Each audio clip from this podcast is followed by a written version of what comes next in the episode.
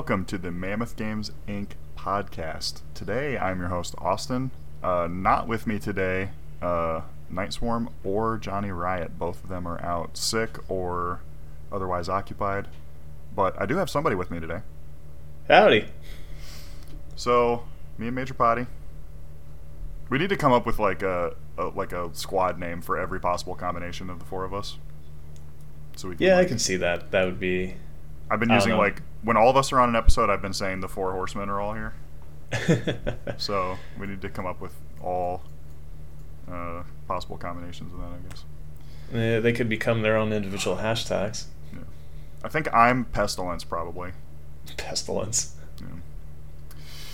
All right, yeah, that so could be famine with how much food I fucking eat. That's funny. you guys are all in a famine now because of me. Sorry. so, um, it's yeah, not stress a, eating. Yeah, not a whole lot going on.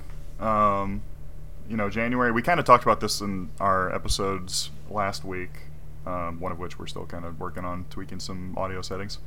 But um, you know, beginning of the year is usually pretty quiet. A lot of a lot of uh, game companies take like uh, you know the last couple weeks of December and the first couple weeks of January off. So it is kind of funny looking, you know, trying to look for the news, and you you scroll like I don't know once or twice, and you're already in stuff from like December fifteenth. It's um, just a slower um, period for video game news in this time frame. Right, right. News and releases, as we mentioned in our uh, monthly uh, last week. Yeah, but great opportunity to work on that back catalog. Yeah, we did get one news story. The first one here is something that I had really been excited for to hear more about, and we finally did. Although I would have preferred a little more info, and we'll talk about that. Um, yeah, uh, Sony went ahead and said, you know what, we are making PlayStation VR 2. Uh, a new type of controller, which is a lot more similar to the other VR stuff that I'm sure people are used to. Uh, the VR2 Sense controller. So they're moving away from the old Move controllers. That'll be nice, and then that way is something specifically tailored for VR rather than trying to make some old, previously released tech. Work, yeah. yeah. that's always hard. So, uh, yeah, so they released. I mean, obviously, a lot of this is just marketing hype or whatever, but um, did they confirm if old PlayStation VR titles will work on this? I don't think they mentioned anything about it, did they? I don't think they did, but I I mean, just based off of nothing, I would imagine that they would want to be able to include the old uh, PlayStation VR titles, especially since yeah. with the They've PlayStation Five. Yeah, well, with the PlayStation Five, um, pretty much almost every PS4 title already works for on the PS5, so right. there wasn't a too many things that got cut in the backwards compatibility issues. I and again, talking like, about the you know the move controllers it, they were not super sophisticated. It was I, right. it was light tracking, right? It was like Wii level technology. Exactly. Yeah, um, they were just tracking the the light balls that were at yeah. the end of them. And many of the VR games you could just play with a regular, you know, PlayStation controller. So exactly. I would assume that the majority of those are probably going to work on the VR2. I am going to look into that because I actually I have a PSVR one, I guess, and uh, I got actually got quite a few games for that. Most of them are free, of course. Yeah. But um, yeah, so I guess I'm interested to see more. Like we said, they they released a lot of specs and stuff, but they did not release an image right. of the controller or of the headset, which is kind of weird. And the headset kind of has some cool functions too. Remind me, didn't like the specs, um, like the design pages for the new controllers get leaked out like a few months ago? Yeah, so look, yeah, they the controllers look like kind of typical Oculus Quest controllers or whatever like right, all the rest of the VR controllers. The little hoop, um, mm-hmm. you know, to that way it's able to figure out like gyro, you know, direction stuff. Um, you know, it's got the kind of like a half of a controller base. It's you know, it's kind of like a tube base. Like they split a dual sense controller in half and then put, put the VR. Yeah. yeah.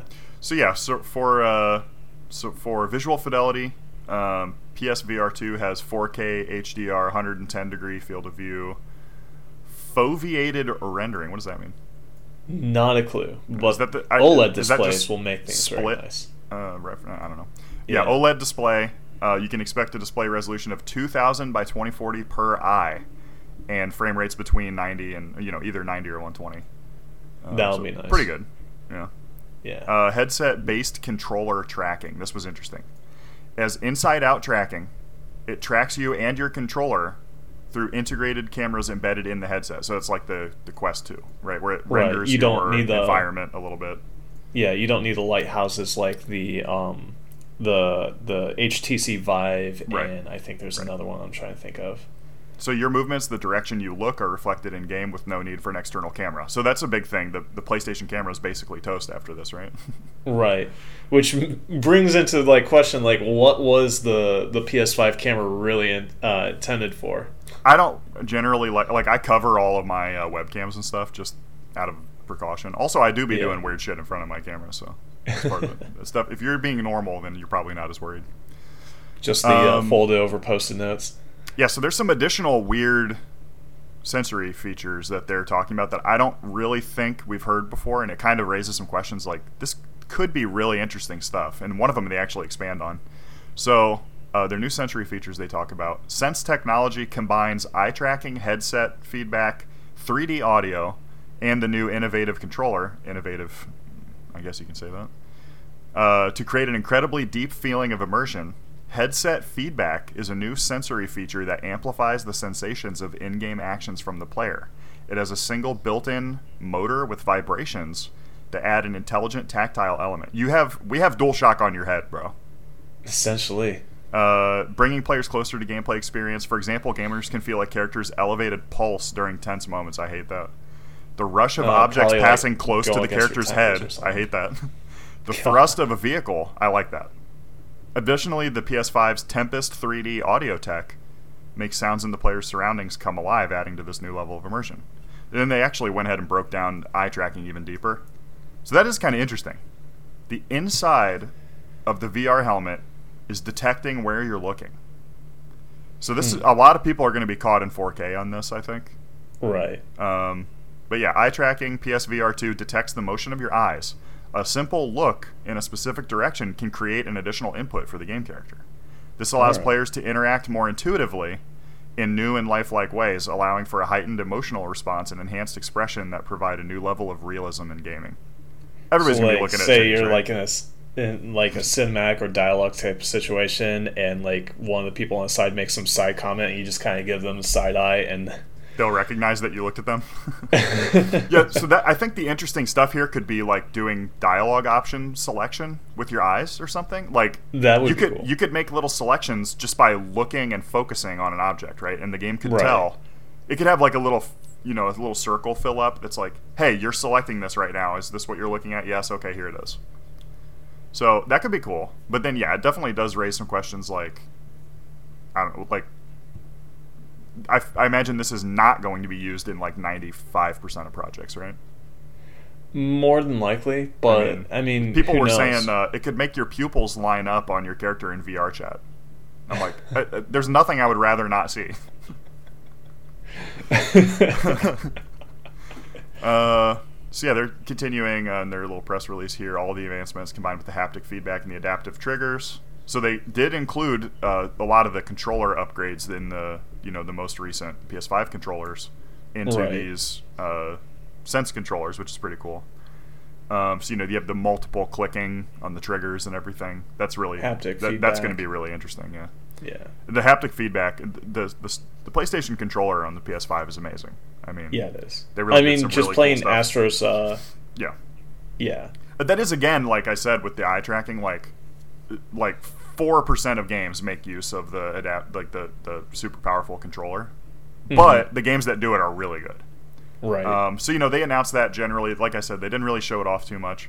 However, they did show off. Okay, we've come up with a game that's going to be a, a system seller, right? Um, Call of the Mountain, uh, which is a Horizon, you know, Zero Dawn, Zero Escape, Nonary, whatever game from Guerrilla and Firesprite.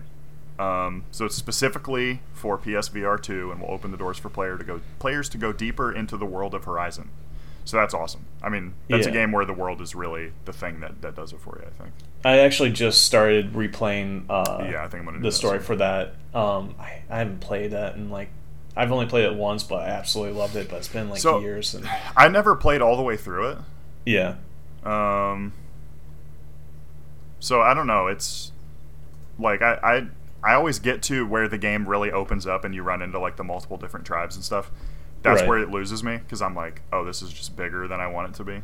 Yeah, no, it is a massive world, and especially if you're playing the complete edition where you have the frozen wilds up in the northern region. Right. It's it's a lot bigger than I was hoping, and I, I like I like a much more constrained game. Like again, one of my probably my biggest, you know, my my biggest surprise and one of my favorite games this year was um, Guardians of the Galaxy, which is very, it's like a very old fashioned style game. I think, and by old fashioned I mean like you know 360 or whatever. Yeah, Where it's you know doesn't have to be an open world, doesn't have to have. It's not bragging that it's like a 900 hour game or whatever. it felt Um, it felt like a very much a spiritual successor to the original Mass Effect games. Yeah, yeah That's yeah. what it I was. got it was it was Mass Effect like.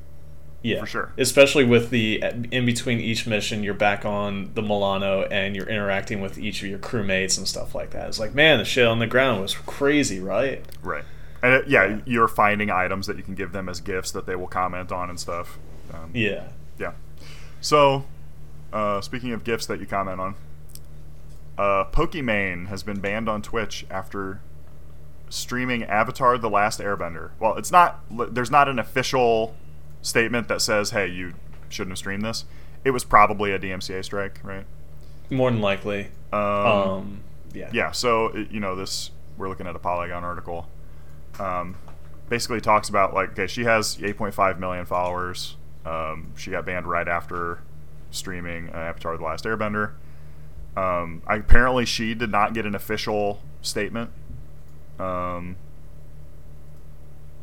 as to why she was banned but you know there was like 25000 peak concurrent viewers during the stream so it's like eh you know Maybe It's- eating it's in a little bit that. to Paramount Plus's uh, streaming. Right. Um, other, you know, the, it kind of talks about how there's kind of like a there's a little bit of abandonment going on on Twitch, um, and then, you know, it's it's like well, it's kind of hard to say like if you're commenting on something as you're streaming it, then you sort of have the right to do that. I mean, that's that's fair use. Um, Right. It's commentary. Uh, and then it kind of talks about how uh, because it falls into like the thing of like news and entertainment news of media outlets being able to use you know Well, it's free advertising. I mean, yeah so it is interesting. Like they they kind of talk about there's this like a lot of streamers are doing this. It's called TV Meta. Um, in December, uh, XQC and Hassan have been streaming uh, MasterChef.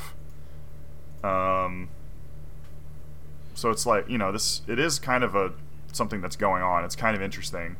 well it's something that Uh, kind of gave twitch uh, a bit of a boost in uh, viewership was when they started streaming uh, joy painting with bob ross Yeah, yeah. So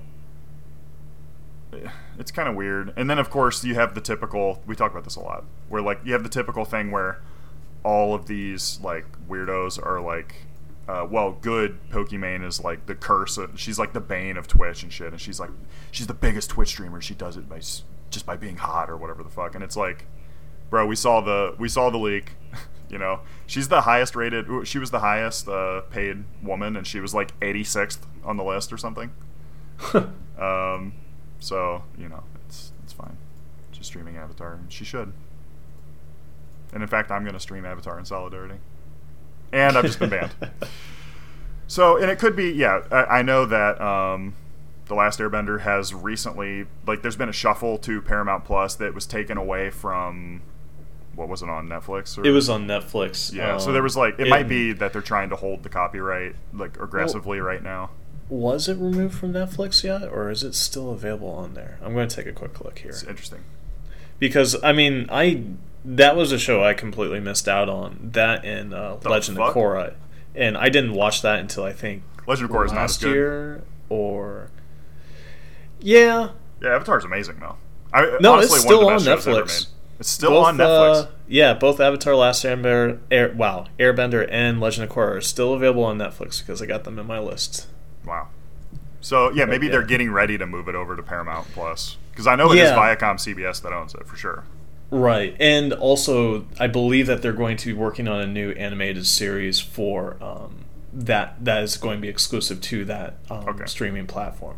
Yeah. Granted, I think there's also a live action version of that that's supposed to be uh, Netflix. So maybe there's like Yep. joint ownership or partnership with that. Well, you know, that's that's one of those things where like um, I'd be willing to bet that Viacom CBS probably owns like four percent of Netflix. yeah. So it kind of doesn't matter. Like they'll make money on it either way. Um, right. It, a lot of it- it's probably like the like same kind of deal of what is going on there with like say Netflix and a bunch of uh, DreamWorks stuff Yeah. because well, granted, does Universal have anything as far as the streaming? I mean, they probably will eventually at some point because I- everyone is. Yeah. But sure I don't think. Yeah, I don't think they have anything, so I think they just partner with Netflix, and that's where a lot of their DreamWorks uh, animated series go. Like, there's an ongoing uh, Jurassic World series that they do, Mm-hmm. and I think they've done a few other stuff too. Yeah. So, um, yeah, I know. uh, Like, we'll we'll kind of talk about some stuff later on. It's kind of in a similar vein too, but yeah, like Hulu is owned by Disney. Right. so, like, Disney is Well- like a forty-six percent owner or something. No, they um they became like I believe when they acquired Fox, they became Oh, like yeah, the that's right. majority shareholders. Yeah, so it's like now sixty percent or something. Because ABC, it was ABC and Fox basically teamed up to make Hulu, or, or Right. you know, the latest uh, version of Hulu, pretty much. And then yeah, when they acquired Fox, it- Disney already owned ABC, so they pretty much owned the whole thing. So it is kind of like okay, taking shit away from Hulu to go put it on Disney Plus is like incestuous, sort of, and it's just strictly a branding thing. like I don't know if I would gone that route, but yeah, I mean, yeah, it's just so Um, weird. Like oh, so many of these series are just companies just juggling money around. Like Well, at this point, like, granted, I know Hulu tends to have a lot more mature content on there, and maybe that's Right. why they haven't just folded Hulu into Disney Plus like Right. completely. They wanted to try to maintain some. That's sort like of the the Fox repository of stuff that like they don't want the Right. alien mega queen to be a Disney princess, right? Yep, there's that. There's um, Handmaid's Tale on Hulu. Yeah. Um, yep. Trying to think like some of the other Hulu's like one of the like I have access to it. It's through my brother, but it's like one of the least ones I watch because the subscription that we have includes commercials, and I think like Yeah. I've just been broken of being able to endure anything that has commercials breaking up the content. Yep.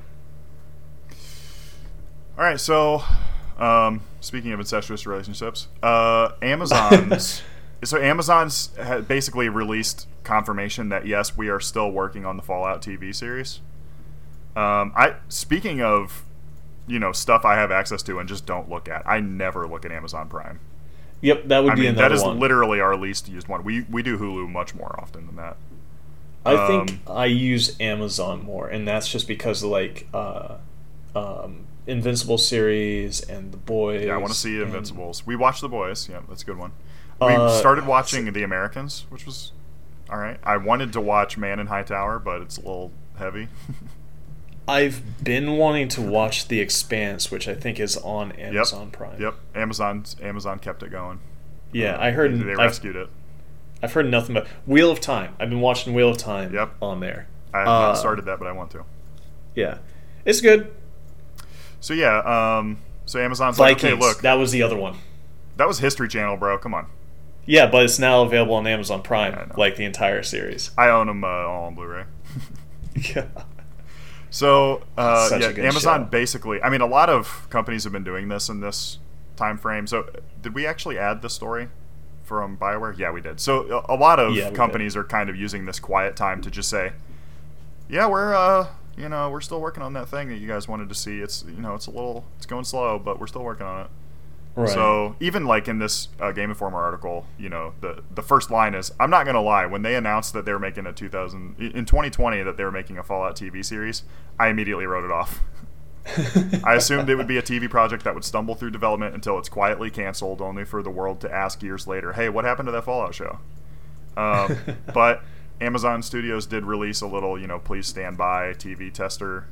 Um, they announced, uh, where is it at? They were talking about um, Ah, that's right. Jonathan Nolan, Chris Nolan's brother, is going to be um, the director. He's also worked on Westworld, and in fact, he worked with his brother Christopher Nolan on several movies. He was usually like a cinematographer or something, So, uh, co-writer on a lot of stuff. so, so that's he's pretty gonna- good news there. Yeah, he's gonna uh, direct the premiere of the series. He's also the um, yeah, he's the creator and executive producer of the HBO Westworld series. So this is somebody Honestly, that knows that his makes shit. like he's a not really good pairing. well, he I is for sure just like a nepotistic. Uh, you know, he would not have been Discover if Chris Nolan hadn't taken off. But he is actually kind of good at his shit too. So Right. Um, Well, I remember that when Westworld came out, like I believe it, it was him that said that a lot of the inspiration for the look and feel of Westworld was inspired from Red Dead Redemption Yeah. and Skyrim. You can definitely sense that. Yeah. So for Um, him to do a Fallout movie, I, honestly, feels like it makes sense to me. Yeah. Or not so movie series. My apologies. let me see if I'm gonna really quickly scan if Deadline had anything else interesting to say. Not really, but uh, there is that YouTube series that's a Fallout live action uh, TV show. Basically, I would check that out, folks. All right. Other than that, um, so we, something is continuing. That's good news. Something else has been canceled, and that's good news. Uh, oh yeah.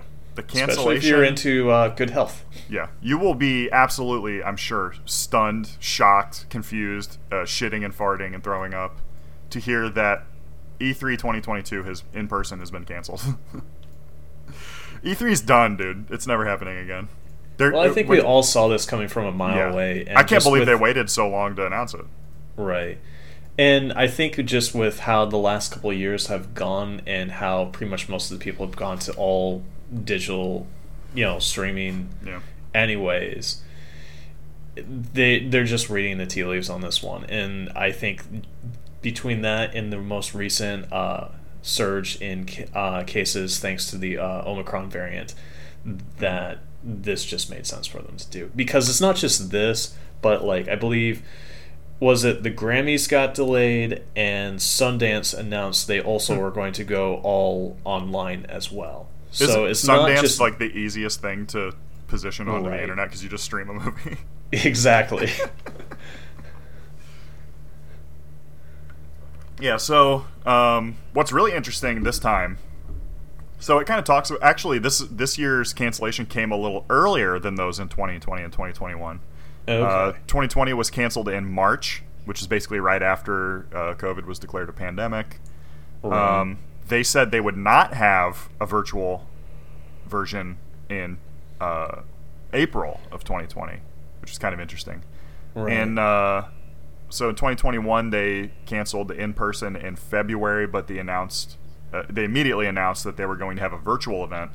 That's what's interesting. This time they did it in January. They did not say anything about a digital event this year. Mm. So there was no so this is basically. where like Jeff was it 2021 or was it 2020 where Jeff Well, Keighley yeah, started was- the game of summer or summer of games? I think that was in 2020 because there was no E3 digitally. Got it. So I don't know. I mean, I really think that E3 is not something that has to happen. All these companies have realized they can do it better on their own. Nintendo realized like what, like six, seven years ago, Yeah. where they were like, "Oh, There we'll was just that. do directs," and they they actually still had a small presence where they would set up like a Luigi Mansion or whatever. Yeah. But you know, they they stopped doing big announcements at E3. Sony's been doing their own thing. well, Sony um, announced that they pulled out of E3 I believe 18 or right before. Yeah, it was 19 because Yeah. it was right before uh, all of this um, you know hellscape went down. Yeah. And so a lot of the questions was like, you know, can E3 survive without PlayStation being there? Because EA does its own thing uh, on like the But yeah, that's right. before. EA EA had been doing their own thing for a while too. And then I think while Xbox still contributes in their actual like event, I It's think is event. off on its own separate like Yep. area in like a different studio that's like nearby the um, the convention center that they use in LA. Right, right. Because yeah, I remember when um, I remember uh, Drake went to I think the EA one, and then he think he was going to try to go to the Microsoft one. I can't remember if he made it, but yeah, those are separate events. So Yeah. it is like EA's dead. Um, the whole like trade show have- convention has not really been a thing in the wider Right. industry for I don't know 10 15 years like everybody's just realized like not only is it like this is a tech product why would we not be on the internet right. but the people who are really going to spend a hundred quadrillion dollars on all this shit are not flying out to LA to go to some weird convention like these are absolute antisocial freaks like me and they're you know just send them a fucking video about it on YouTube and you'll make more you can make money on ad revenue while you're advertising your shit Right. Well, the other thing about it is, is I think this E3 traditionally has been like a games journalist uh, exclusive. It wasn't until like the last couple of years that was in person. that- 2016 2017 yeah, that they started uh, opening up to the general public. which apparently was a shit show by the way Yeah, they were not ready for like all the crowds, and so it just made games journalists e- their job that much harder. literally unsafe from, in like- some situations too like Yeah. I, I remember there was a ton of um, like sexual harassment and stuff going on that they just had no idea how to deal with because typically you know the staff of game informer is not assaulting people so they had not really dealt with it in the past Yeah. So, um, and I think it's just that much easier for games journalist outlets to be able to cover E3 from you know their own setups as it's live streamed into them. They Right. can live react to it. They're not trying to rush from one physical location to another physical location. Yep. So, you know, good riddance, in my opinion. Let it die. I just say let it evolve. yeah. Let it become something different. It's not always change isn't always bad, you know. Yeah. Uh, speaking of change that is bad, um, you're entering the NFT slander uh, hour. So Buckle up, folks. it's time to make fun of a bunch of companies that have no idea what NFTs are, folks. Or they Um, do, and they're just going through with it because they can know. Well, they can think a it's buck they think it's it. digital money, which Yeah. is sort of correct, but uh, crucially non fungible, folks. So, uh, the first one we're going to talk about Konami. Um, Square Enix has also made an announcement, and then we're also going to talk about some smaller developers that are looking at things like this. In celebration of Castlevania's 35th anniversary, Konami will sell its first batch of NFTs, they announced on Thursday. Uh, the Konami Memorial NFT collection. Players can pick up 14 different unique artworks from the Monster Hunting series when the auction goes live. They're using OpenSea for their upcoming auction, which starts at January 12th, 5 p.m. Eastern. Uh, some of the art for sale is unique, like Dracula's Castle pixel map. I could go download that right now off of Chrome. Other NFTs are going up for auction are clips of various Castlevania games, such as the original and Simon's Quest. Some of those NFTs focus on the music, with background gameplay included. Others are highlighting. Others are highlight videos. Um, Konami has a full list of the NFTs on its auction page. This is psychotic. Uh, Konami has to be stopped immediately. Uh, give Kojima a gun. Um, and give Kojima back Metal Gear Solid. Well, that's what the gun's for. Yeah, so um, as uh, some some people have pointed out, uh, you know, Metal Gear is about to celebrate its 35th anniversary. If there are Metal Gear NFTs, There will Kojima's gonna go absolutely apeshit. There will be. I mean, Well, what's interesting to think, think about the- this, like, I think the genie's out of the bottle as far as NFTs Yeah. in the game industry goes. Like it's it's here, it's going to continue, and this is just the It's gonna get evolution of microtransactions, and it's going to be kind of disgusting. But it's so much worse because a microtransaction, as much as like, okay, you know, I I am also, uh, you know, I used to be a big expansion pack buyer. Um, you know, I like funneling extra money into games that I already know that I like. right. You know, I'll get the um, deluxe editions if um, I'll buy the Halo cat ears. You know what I'm saying? It. I well, yeah, I'm gu- So, guilty of that. I'm very guilty. The difference is Still that when you cat buy ears. Halo cat ears, you have Halo cat ears now.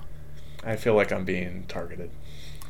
I mean, it, at least it's a thing, right? Like, if I Yeah. buy the, uh, you know, the uh, Techno Raver uh, machine gun skin or whatever, I think there is. I have that. You can see it. out too.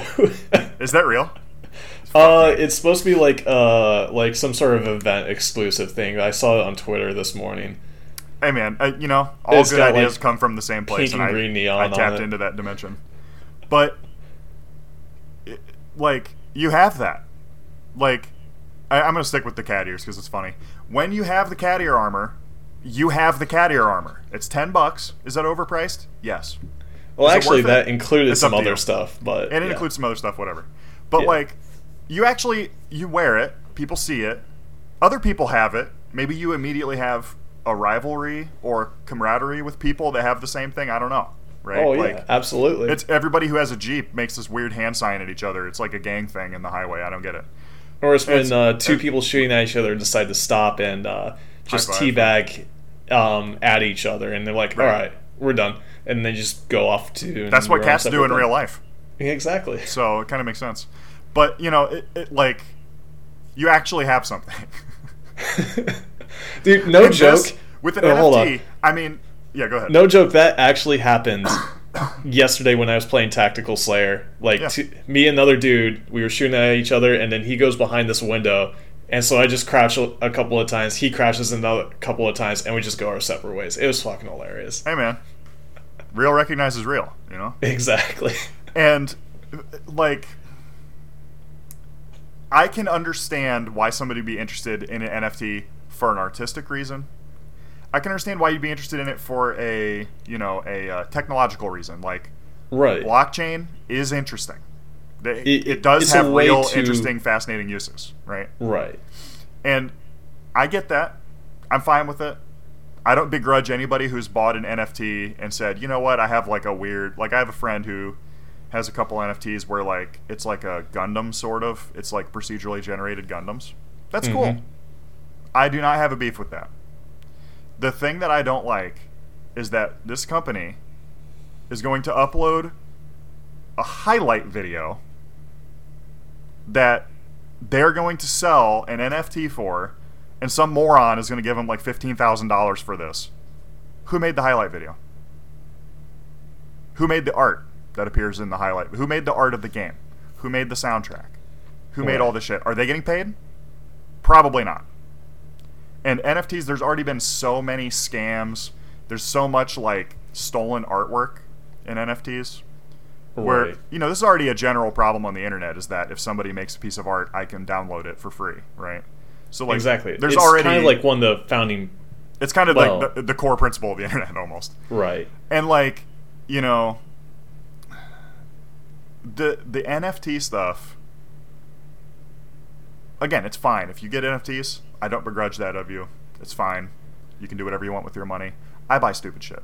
I buy dvds what fucking god's purpose could that ever have? Like i have all of these things on fucking netflix anyways that i also pay monthly for. I don't think it's intelligent. You know, I don't go and evangelize to people. You need to buy as many Blu-rays as you can because all electricity is going to go away one day, and you, oh, this is all you're going to have left. Well, guess what? I can't fucking play it without electricity. You know what I mean?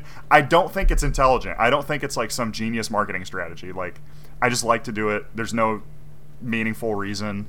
I just like to have it on my shelf and I can look at it. And what's really funny is, you know, I have like hundreds of DVDs, and I'll like look at one and be like, "Oh, remember when I watched this? It was so interesting. It's, it's asking like a cool question about human experience or whatever." I'm never gonna watch it again. There's no known reason. Scientists have been s- studying for years why I do this, and nobody knows. You know what I mean? It's not intelligent. It's I, I, it's a magpie behavior, right? And I understand Yeah. that. I have a lot of my family is like hoarders and collectors and stuff. I have Oh, it. yeah. It's just I'm- genetic. I can't control it. Uh, no, I'm in the same way. Like I have to actively fight myself a lot on Yeah. a lot. I have two totes full of Star Wars Black Series figures that I got into a few years back. That is now just two totes of regret because like that was just money that I. So people, so this I is think- like, yeah. so my buddy that bought the NFTs, he likes it because of the art. He is a digital artist. Um, you know, it, there he's like a technological. He studied computer science and, and stuff like that. So, like, his, under, hi the reason that he gets it is understandable, right? And he does not have a hundred posts evangelizing of how NFTs are his retirement plan and shit, right? Like, Right. And that is a big component of this is people that really don't understand what blockchain is, don't understand what NFTs are, and they think that they're making a um, like a stock purchase basically. They're gambling, right? They think that they're going to be able to flip this and make a shitload of money. This Maybe is, they are. This is like the next evolution of the crypto craze. Right. That right. the ground floor has already come and passed, and now everyone's trying to get in to try to make a quick buck- buck on it. When Right, and it's just it comes off as so scammy. It comes off as so shitty. All of these, uh, or uh, okay, not all. I'm being, I'm exaggerating. Many NFT projects have said, "Hey, there's going to be a video game where you, because of this NFT purchase, you are the sole owner of the uh, zombie, uh, green tinted, hardwired, angry, sleepy ape." You're the custom owner. That, that's the only one. It's number 1692, and you're the only person that owns it. So you have a unique skin that you'll be able to use in this video game that never comes out. right, Right? So, like, people have been marketing like that. If that Well, were people- real, if anybody people- could demonstrate that there is a game that I have a unique skin in, I would be willing to spend up to $20. right.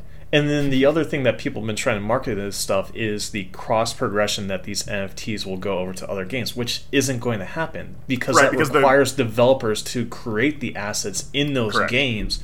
And The you're not- copywriting alone on that would, I mean, the legal department would eviscerate you. Exactly. So that's something that's just not going to happen. Um, Not without a unless Tencent really rapidly acquires every video game company, then Right. I guess it could happen theoretically. Or Disney, one of the two of them will do it. But if that don't happen, it ain't happening. You know, and it's like right. I just even then, how could a unique penny pincher uh, anti-Semitic frog doge have? How could that have a value of hundred thousand dollars? no, it's it's a lot of artificial inflation. Just It- It's because people just don't to prey on. they people don't know what it is. in the zeitgeist. fundamentally.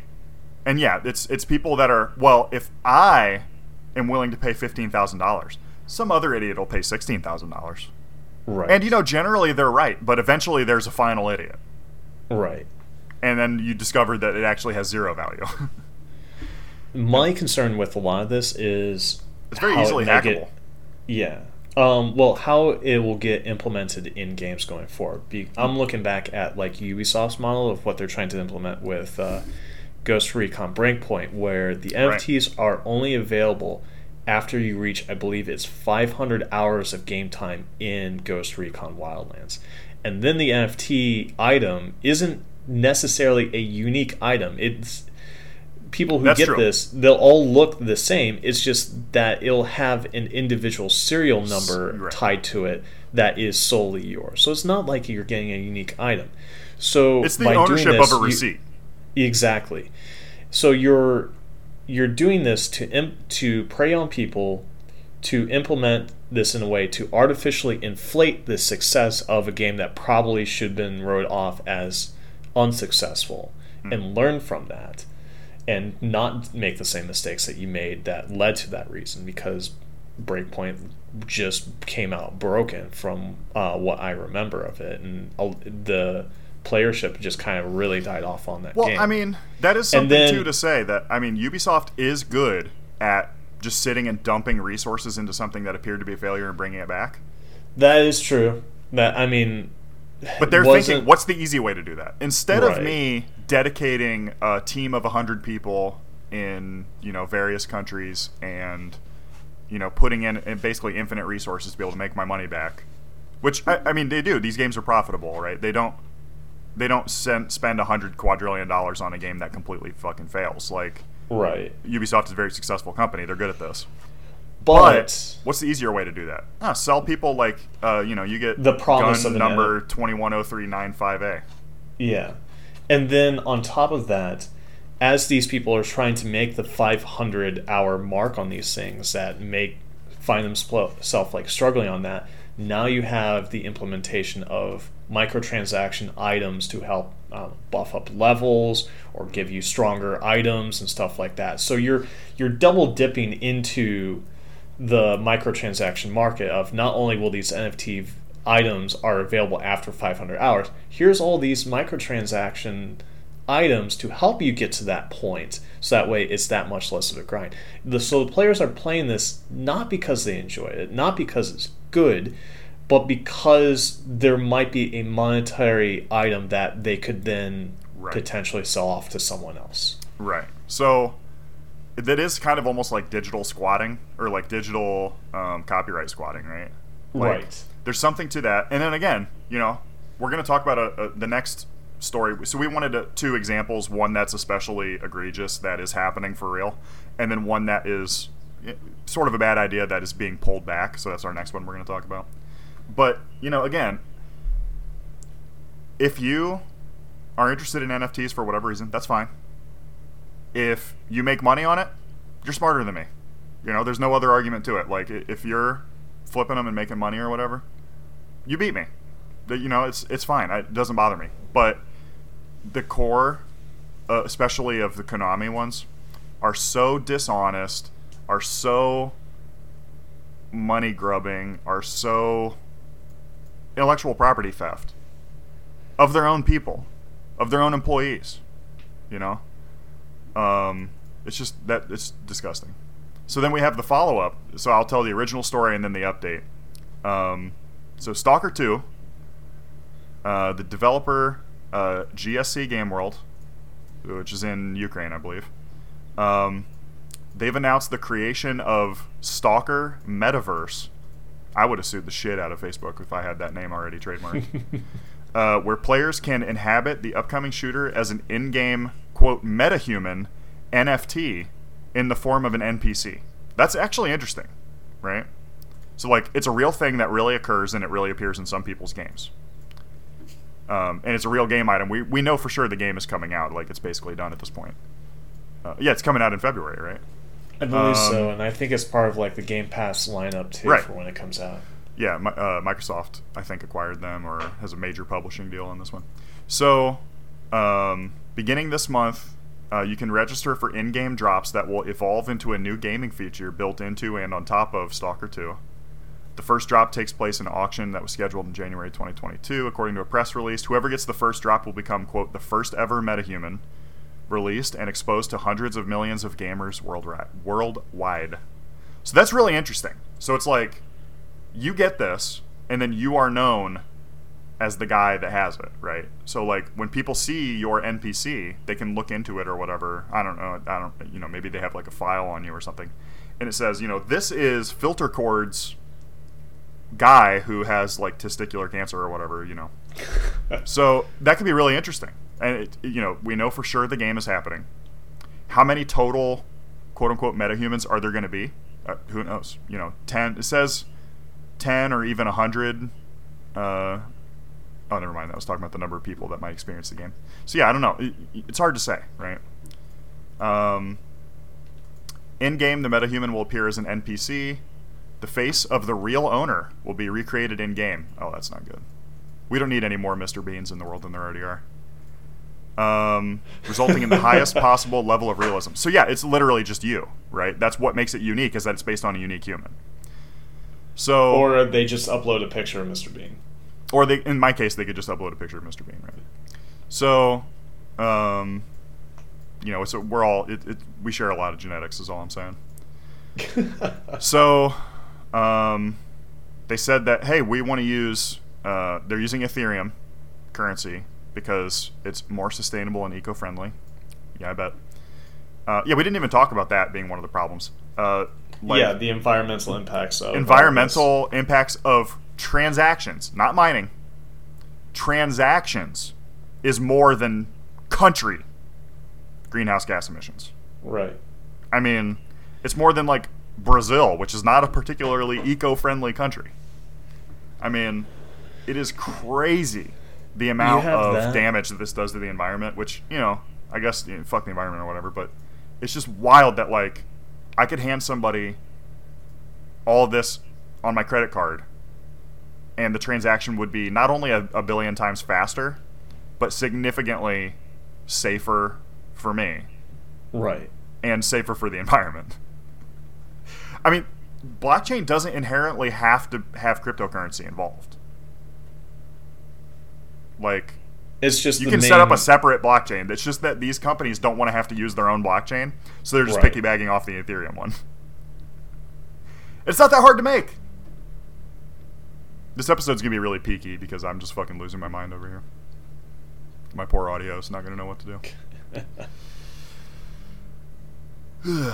so, um, this is where they kind of talked about you know the Ubisoft Quartz NFT platform. So, yeah, it's it's it's so that was all actually they they actually really had an interesting possible concept here, right? So here's the update to the story on uh, December 16th. So we're pretty behind on this one, but you know it, we were talking about NFTs, so we wanted to bundle it in. GSC Game World has put out a new statement.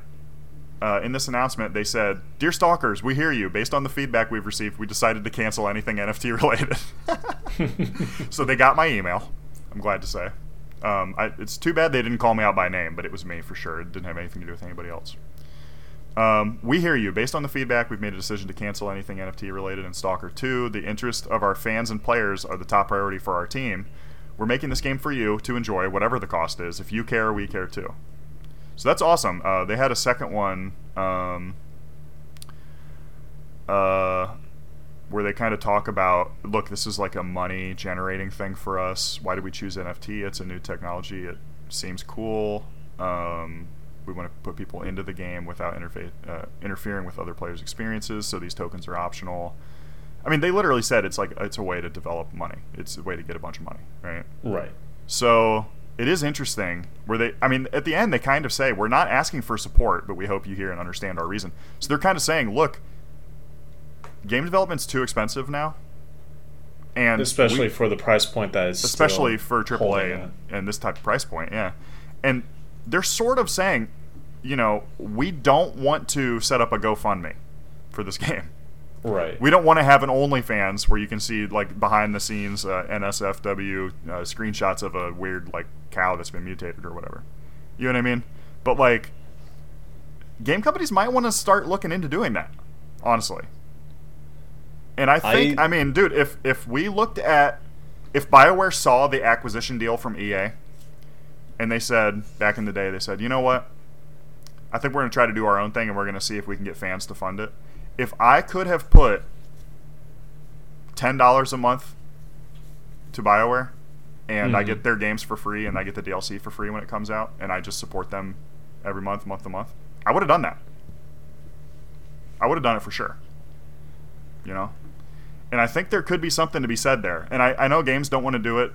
Game companies don't want to do it because it is, especially with AAA games, it's like four or five years in between every game release. You know, Right. it is um it's an inherently non-transparent business they don't Yeah. want you to see the game when it looks like shit because then it looks like shit and you don't want to play it right it Right, makes sense Exactly. so um you know it is something that game companies have been very worried about and who was the most successful one to do this kind of process double fine they had all the behind the scenes shit that you could pay extra for, and you would get a DVD copy of these guys filming their financial meetings and filming hiring meetings and like just the most banal day to day shit. Like if I mean, if you guys could see what you know me or Brian does on a day to day basis at our job, that on the face it sounds very interesting.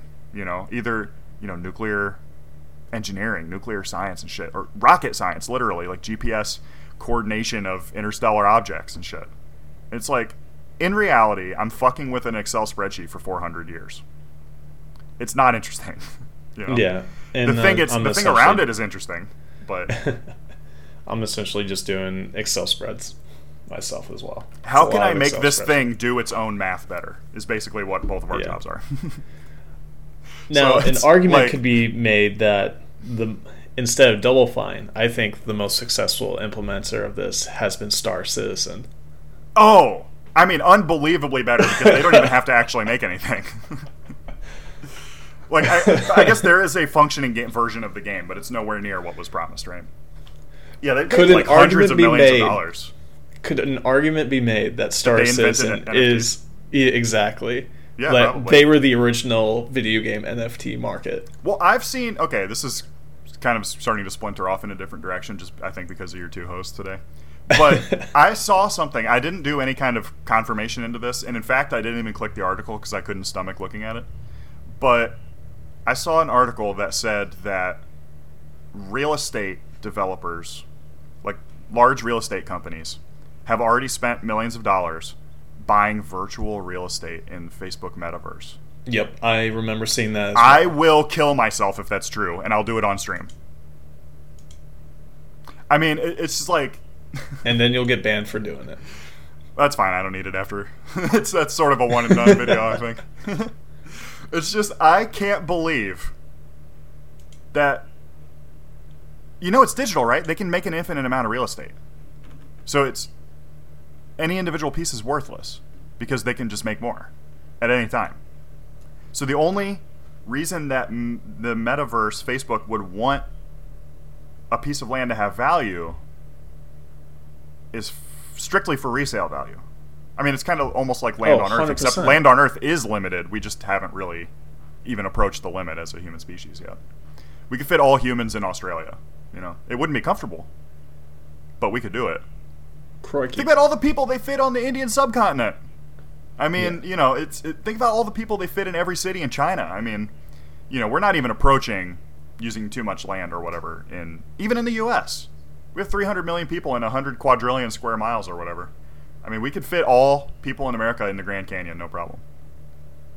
So, you know, it, it's the difference is what if we just had another Earth right next to us that was the same size? You know, like, and then when that one started getting full, what if we just had another one? They can just do this infinitely. So it, it really is wild. Like the NFTs. Uh, when you go and buy an NFT that's one out of one thousand, that has some it has some rarity. It has some value based on scarcity and everything, right? The company can just make a thousand more. So now your value is half as valuable It's and an they can just artificial make a thousand scarcity. more. So you have to hope that when they say we're making one thousand, they better be right. They better be honest, and their financial situation better not change. Because if so, you individually, the buyer, are fucked. Not them. They're gonna make more money. And also Yeah. kind of, you also want to hope that that company continues to exist for well the rest of the time too. Right. And you It's- are the one setting the value. So these real estate companies that are uh, hopefully they're buying land for a dollar per megapixel or whatever the fuck. You know what I mean? Hopefully I- they're I getting a good deal. But they're the, It's- part of the reason they're doing this is that they are setting the value. It by default the land is valueless, right? And you think of you know. Uh, It's almost ancient, like uh, it reminds me of the companies that would sell people stars. a lot of those companies have gone out of business because, well, not only are there a limited number of stars, but also, like, I, I guess there's a limited number theoretically, maybe not, but like, multiple names could be assigned to the same star because who's going to check? Mm, yeah, And all of these like companies a- were overlapping it- on the same stars. Yeah, So it was not their only own could they- individual registries. It wasn't Right. like a national database of registry of like So- this person owns this star. they not only could and they did duplicate within their own table. So some companies, so one individual company would name the same star like 400 names. It doesn't matter. Nobody's going to check. Nobody cares. Right. It's not official. But then also other companies were multiple namings the same stars. and this isn't theoretically there are an infinite number of stars. How many can we see from Earth? A lot. Right? Significantly more than there are humans. Especially if you're out So- in like a low light area, like out. Well, what's in the that new, uh, like out in the west, like Wyoming or something? What's that new telescope we just threw up there? Uh, It's named after oh, somebody.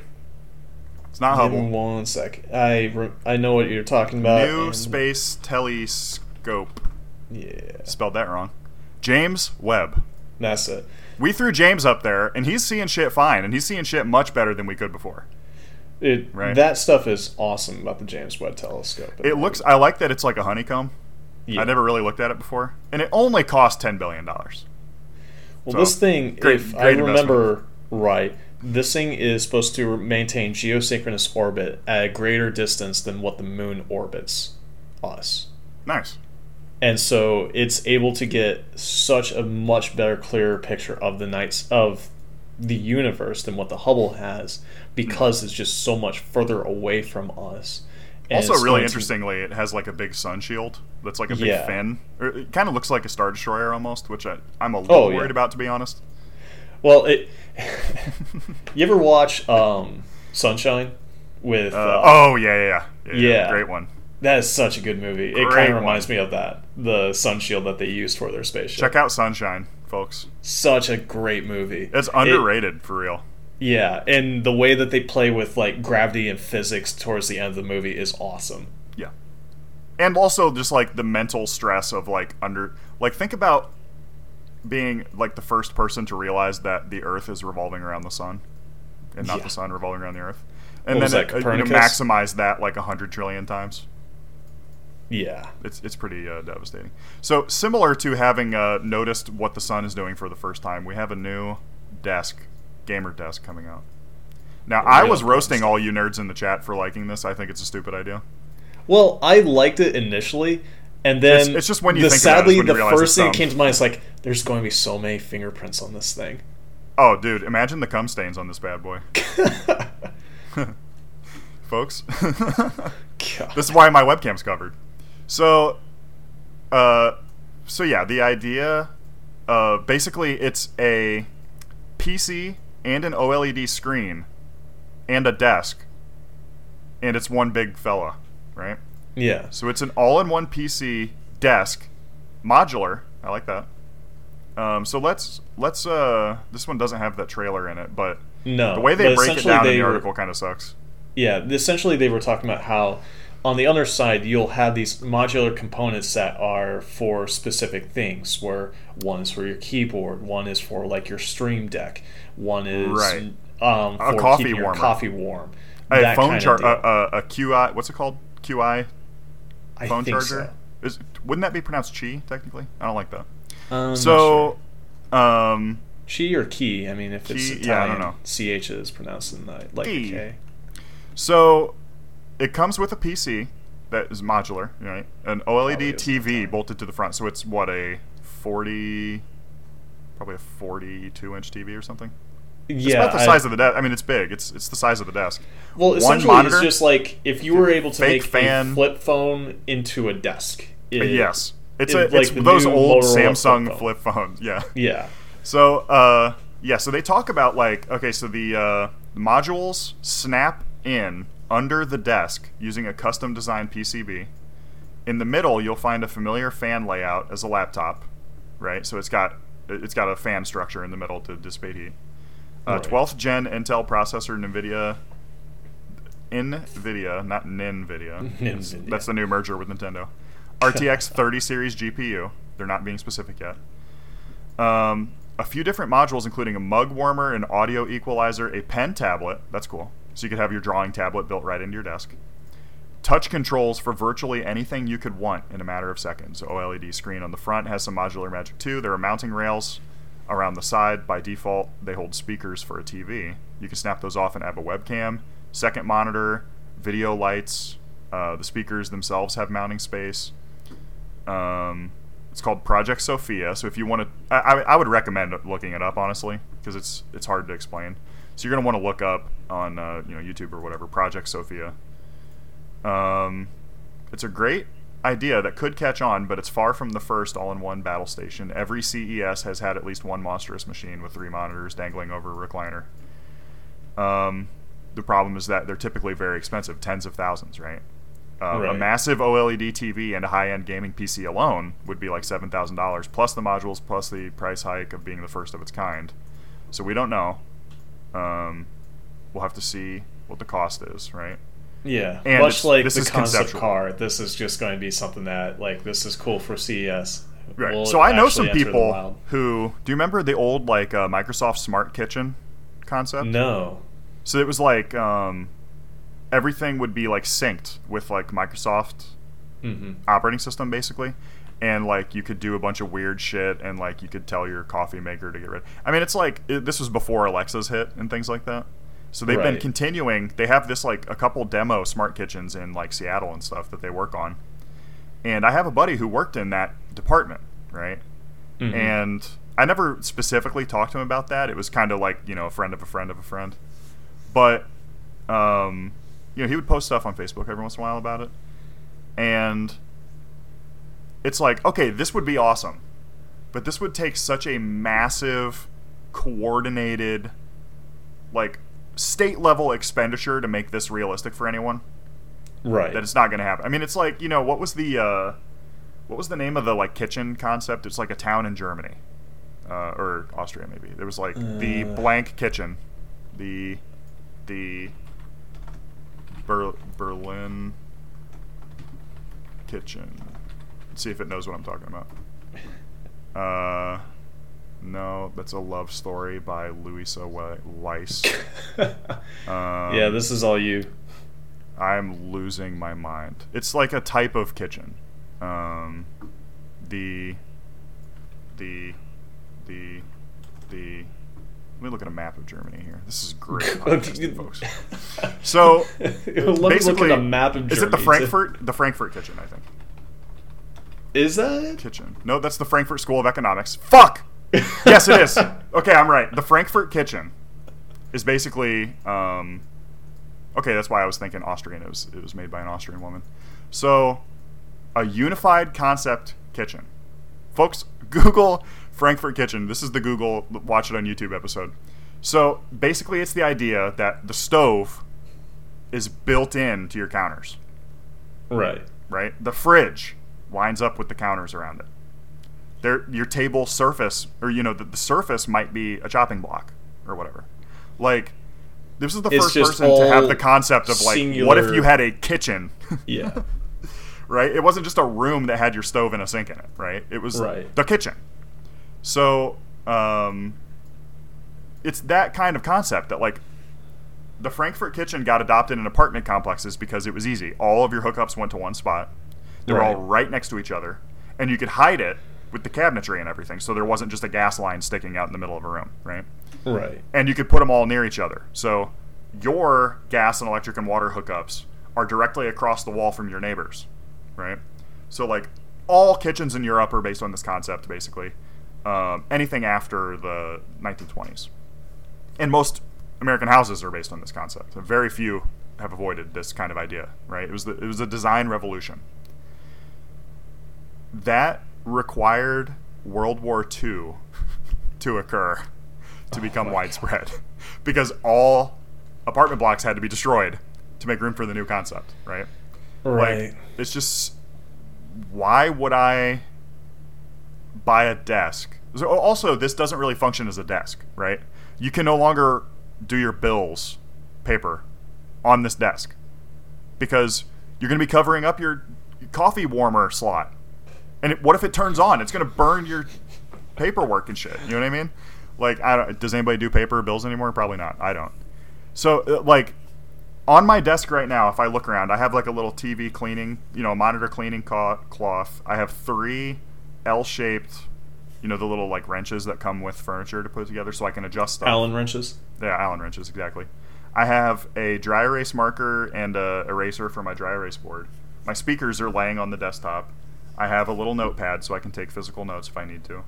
I have a cup, like a I have a Gatorade bottle that I fill with water. Like I have a big ass mouse pad. You can't put this shit on that desk. You're going to completely be covering up your touchscreen media player. You know? And it's like I just don't But I guess an it, it doesn't serve the made- function as a desk. It is a giant expanded keyboard. It's not a Yeah. desk. I guess you the argument can be made that's why they have the modular setup that you can change the stuff around. But I guess the question still remains of like, what kind of glass are they using for the desk portion Right. of this? Can it- how You know, can it handle me setting my coffee cup on it or my glasses or a, a pen scratching over scratching through a note that I'm taking aggressively or something? Can it handle a, a hard edge of my mouse touching it? Oh, I forgot my uh, microphone. I have like a little, you know, expandable arm that holds my microphone that I'm speaking into. Right, like, but I think that on clamps this one they onto the desk. the That probably has an the attachment. arm on there. Yeah. But yeah, it's like, you know, I, I have a feeling that Razer probably is taking this stuff into consideration, and this is the CES um, floor Right. model. They're still not Right. fully releasing it. And, I, do also see a lip around the corner in this one screenshot that just looks like matte. So that's Right. probably just tabletop desk surface, right? So it's not like everything is like smart glass. It's not like a it's not a massive Samsung touchscreen phone or something. But need to see more. It's an interesting idea. I won't I won't take away from that for sure. It's interesting. I would eh, depending on my situation and everything, I would consider it in the future, you know. I think an argument could be made that this is probably the direction that you're going to see desks eventually go to, and it's just Razer's Oh, yeah. in on the ground floor. Also i would expect to see razer get larger over time not smaller right? So as they have a bigger footprint in the industry they'll be able to get away with bigger weird shit like this because their Dude, the competition's not trying to beat them right? Speaking of weird Razer shit, you ever check out the um, the N95 mask that they developed? i God, did see want that, thing. leds i had a friend get that. Now if you have that you are a menace to society and you need to be stopped at any cost. But And, uh, uh, it's, it is pretty cool I do want it, and I would hundred percent wear that. I am public. deathly. I would be probably killed on sight if I was seen wearing that in public in this area. be Uh, accused well, for you're from. Florida, yeah. You, you know what I'm talking about. Yeah, Uh, half of our Yeah. American listeners will understand, and our like three German listeners will be like, "What? Are, why are people concerned about what mask you're wearing?" Dude, it's And what a I blessed mean, I'm in existence Florida. It's difficult trying to get people just to wear regular N- N95 masks, let alone Right now is the nice time of. Uh, it's a nice time of year now because it kind of keeps your snout warm. We've been having like snow up here and stuff. You know. Oh, yeah. I gotta. I gotta. I lose a lot of temperature through my nose. Let me just say that. Well, I guess I got a shark fin. a you know? quick PSA that we could say is that with the Omicron variant, uh, listeners definitely look into getting N95 or KN95 or something Yeah, like I that. actually they are saying the uh, cloth masks are nowhere near as effective because Well, they were the never. I mean, that's like the Yeah. the cloth mask thing is just like that's a bare minimum thing that you can just do to just Right. not be directly coughing and sneezing onto people and objects. yeah. And the fact that that alone cut like regular flu transmission by like ninety percent. Yeah. Is, well, I mean, this when blows my mind. when if this eventually ends, It won't. uh, yeah. um, I still will consider like wearing masks when I'm like flying at the airport or something like that. Just Oh, because I- anytime, like, yeah. I, I mean, you know, we have to go to work sick all the time and shit. Like, I'm gonna be wearing masks if I feel sniffly. right? I mean, and also, I'm not gonna have. Well, I will have snot all over myself, but you won't be able to see. yeah. So it, perfect. It's ideal for that. But if you want to look like a moron and go out in public, this covers part of your face. You know. I mean, seriously, I, I think that's I, that's a winning move more than uh, you know some idiot telling you you have to do it for your health or whatever. right. So make you look less dumb. Okay.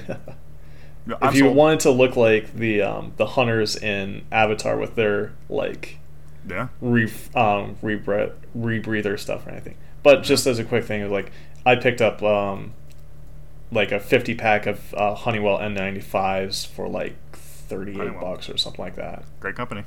Yeah. Makes some good Um, shit. But I guess it can come back full circle. That another thing that Razer did announce was a pro version of that mask, where they'll have Pro like audio amplification and stuff.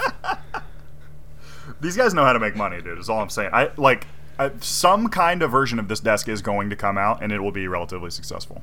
oh yeah. Like Well, I'm sitting here using. they uh, always make money.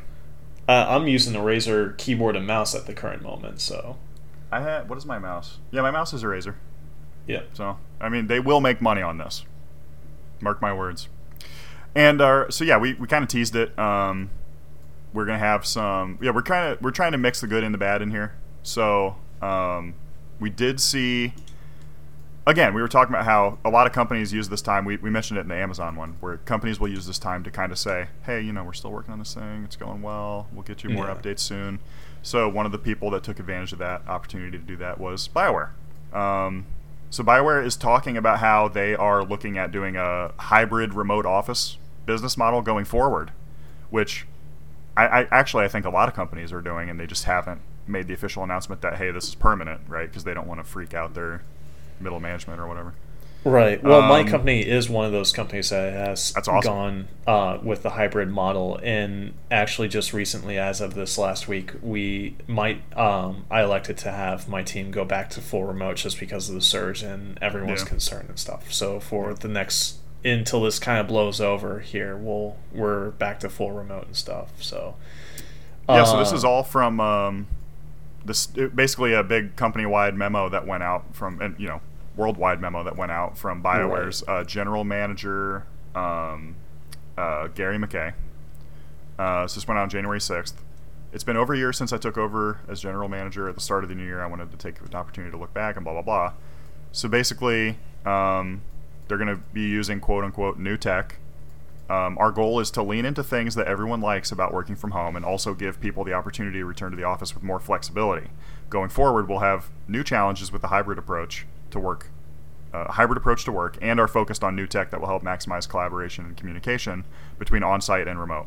Another subtle but important change we've made is our hiring practice. Previously, we were only looking for people willing to relocate to Austin or Edmonton, and now we're looking for new talent anywhere in North America, and we'll meet them where they live. So I'm kind of I see that as a negative because I would take Bioware as an escape hatch to go live in Canada for sure. See, Um, personally, for me, after um, with my previous job that I had, where I spent essentially four years desperately trying to find a new job, one of the biggest hurdles was the fact of location. hmm Uh, a lot of companies are very hesitant on wanting to hire n- new hires that are not already within the area because they don't want to deal with things like relocation costs and stuff like that. Well, those I mean, if if the company pays for relocation, that's like six thousand dollars. yeah, six. I mean, it's a lot. Dude, They, I they need got three to. thousand.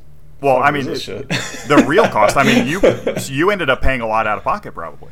No, that, well, for me, not really, because I mean, granted, this is a very personal approach. With it. Like at the time, like I was able to pack up everything I owned in my car and able to make the Uh, dri- yeah. drive from Yeah. Ohio to Florida. I had nothing. Right.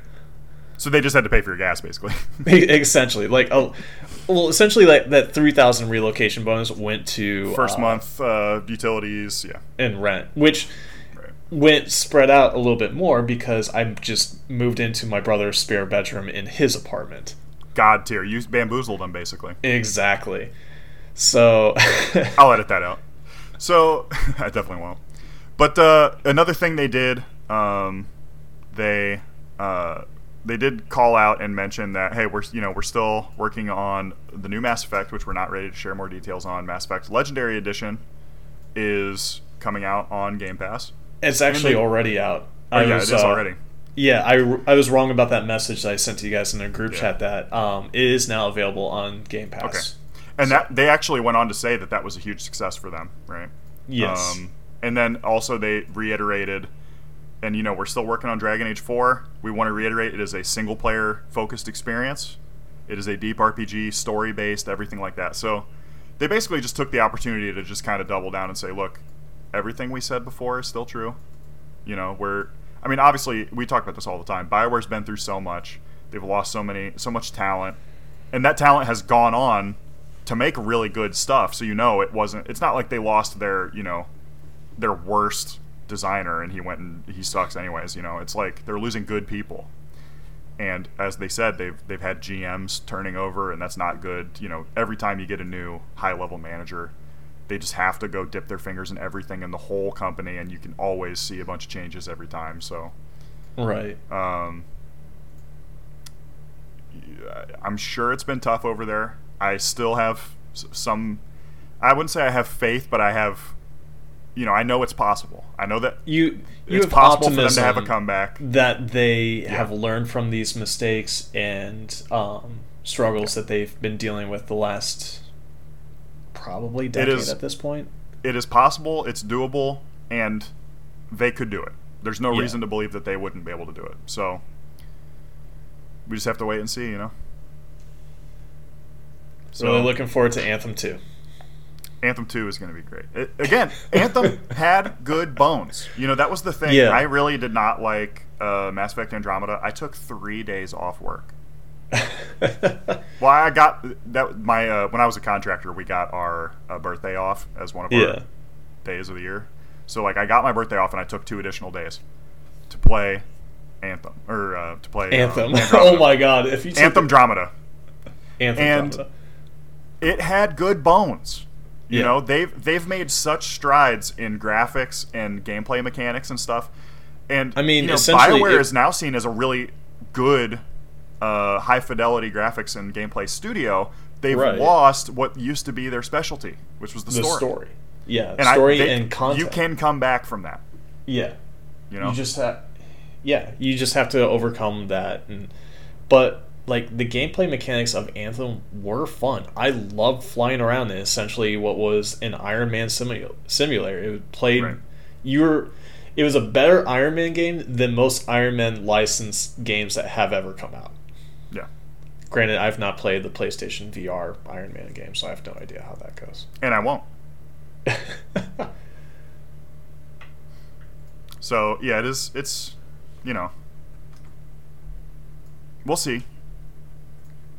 We'll see for sure, but uh, anything's possible. They could do it. I'm excited. I will always give Bioware the the benefit of the doubt. Um, they they've earned that from me. You know, over the hmm the games. I mean, some of my favorite games. Yeah. Now, Many just to of the give you games a- in my top ten are Bioware games. Now, just to give you a heads up, if you download the, um, granted, I this is just all new to me for um, getting back into PC gaming, but Hmm. I started to download uh, the Legendary Trilogy collection. I forget what the name is called. Yeah. Um, and I guess you have to download like some EA launcher too.